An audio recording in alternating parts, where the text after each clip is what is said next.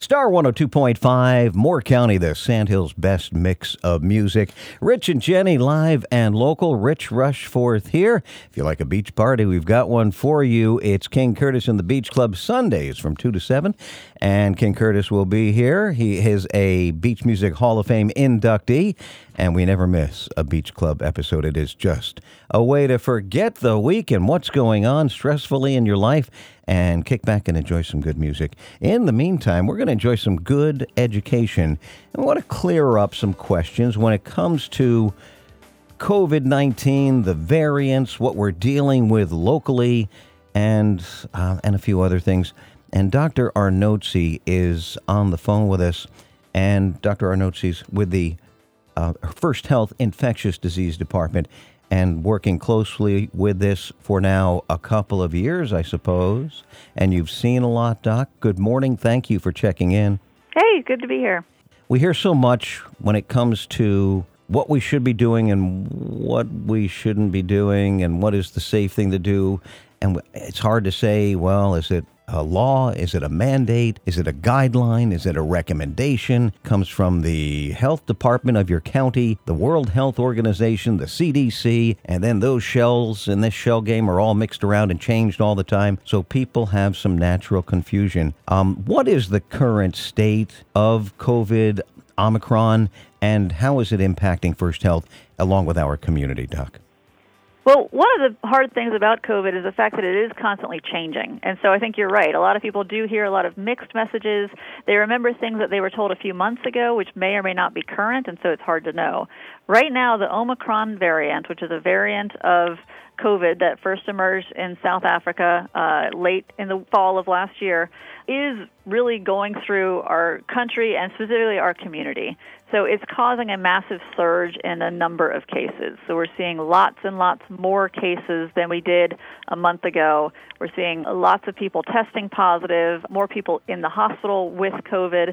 And so this Omicron, which is a variant, is, is just more contagious than the previous variants, than Delta and the original COVID. And so it's causing a lot of, of havoc on our on our community and then our, on our healthcare system. One of the issues that we're running into is because there's been such a demand for testing, as lots of people are testing positive, lots of people are then also exposing other people. They're being exposed to COVID because so many people around them are testing positive. And there's a big demand for testing, but the First Health system is really becoming overwhelmed by the number of tests that are being done and being ordered. And so we wanted to talk about some of the ways that we can that we can really, you know, be strategic and, and think about who needs testing and, and how to be done. When is the best time to get a test and who should be getting those tests? So the people who do need to be getting tests are people who have symptoms. So if you have symptoms, if you have symptoms of COVID, like cough, sore throat, headache, we do recommend people get tested, and especially people who are higher risk. So people who are higher risk for more severe disease, this is both people who are unvaccinated or people who are older or have comorbidities, those people should be tested. High risk in particular, because if we diagnose early, there are now new treatments that are available to offer to people to try to reduce the risk of ending up in the hospital. One of the strains that we've seen in our testing centers is lots of people who don't have any symptoms coming in to get tested. When we're in a period of surge, when we're having trouble with testing capacity, we don't recommend asymptomatic people being tested outside of high-risk exposures. I guess when you have a spike, a surge, tests can be limited, and the length of time for them to be processed for a positive or negative result uh, can be affected as well. Let's see, seventh was two weeks ago from this Friday, and I guess it was Wednesday. I woke up, eh, sore throat, runny nose, and so I made sure to stay in my office. I had my mask on and did all that stuff. Thursday, it got a little bit um, worse, and then Friday I woke up with a kind of, all I could do was a gravelly whisper. And I thought, okay, this is not just, you know, something that just comes and goes. I thought I should go get tested. So I go, and they have a, right next to the new cancer center that's being built, I went in, and they have a, a parking garage, and I go in, and they were so good about it, so friendly, and moved it along very, very well. In the cold, a handful of people, and I go in, they just name, phone number, address, favorite color, you know, what, just a couple of questions. And then I go to the next spot, and the girl does the swab, and then punches it in. But because there was such a surge, so that was Friday morning at eight forty, I didn't get my results until Tuesday night. It took a while. So yeah. you may not, I mean, it's hard to say, should I be part of the glut of people going in to get tested or not? How do you think about that? So I think it really depends. I mean, I think if the other the other resource that we want to encourage people to use is those rapid home tests.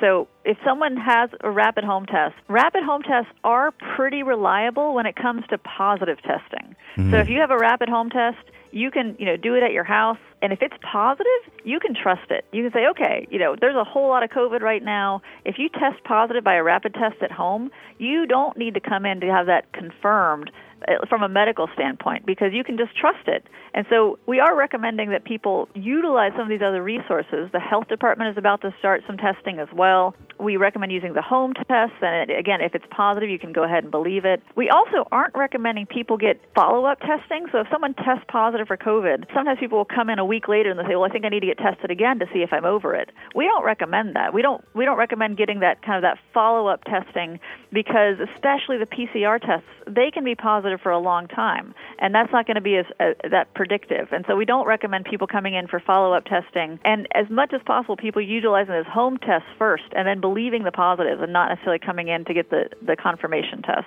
And just to underscore again, if you get that positive result at a home test, don't go in for the test over at First Health or the health department or anywhere else. React accordingly as though it is positive, and because it likely is. Where do people get these at-home tests, Doctor Arnoczy? So many local pharmacies sell these tests, but because of the surge, a lot of local pharmacies are out. Mm. Um, there is a program now where people can actually get the uh, home test delivered to their house.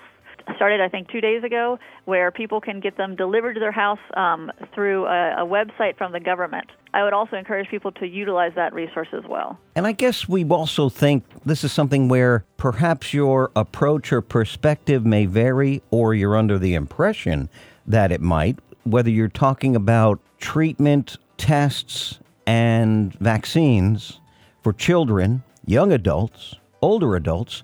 And then, you know, what a better word is for geriatric, you know, you get people seventy, eighty, and then the people with those underlying conditions that can make this parlay into something very, very serious. You've got a lot of different things to weigh and measure, I guess. Yes.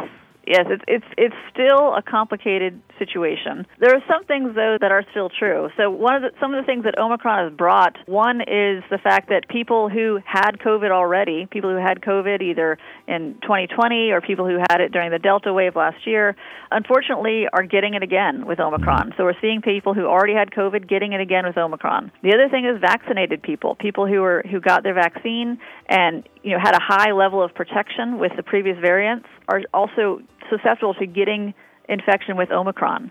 We are still seeing generally that the people who are vaccinated do still have some protection against the most severe forms, yeah. but that that also is something where even people who are vaccinated, sometimes someone just, you know, we say they lose the COVID lottery and they're one of those unlucky people that, that can get the severe disease. Yeah. So we are encouraging people to do what they can to try to avoid getting COVID. You know, with these surges and with this massive number of COVID infections happening countrywide right now, some people are saying, oh, I might as well just go ahead and get it. We're all going to get it.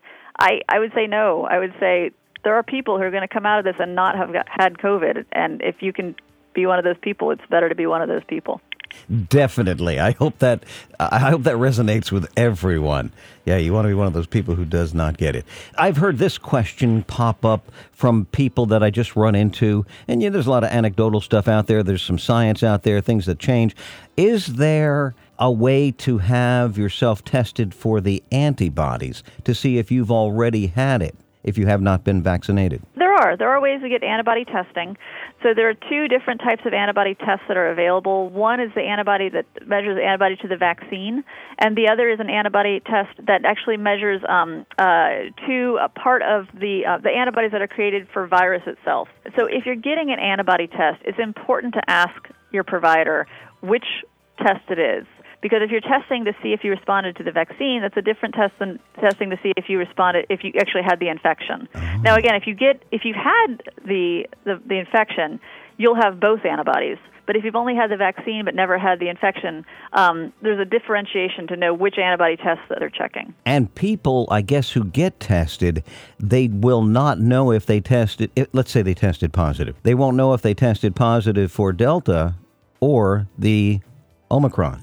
Is that right? And it, it is. And there's still a lot of research going on to whether or not those tests are predictive of, of protection. Because uh, it's nice to have antibodies, um, but is that truly going to be enough to protect you from getting reinfected? That's not something we we know really know the, the full answer to. Okay. Emergency room uh, practitioners, our G Ps, our you know family doctors and so forth, I know they're very busy. And when should you go to the E R and when should you see your G P versus taking your at-home test? So for mild symptoms, in a, a person who's otherwise fairly healthy, a home test is fine. Mm-hmm. Um, and they don't necessarily need to go to our convenient cares or to, and definitely not our emergency room. Our emergency room, really, we should try to you know prioritize that for true emergencies. Okay. So if you're having trouble breathing, go to the emergency room. Mm. If you have symptoms where you feel like, okay, this is really imp- impacting my life and I think I need to go and see someone, go and see a, um, the urgent care or the convenient cares.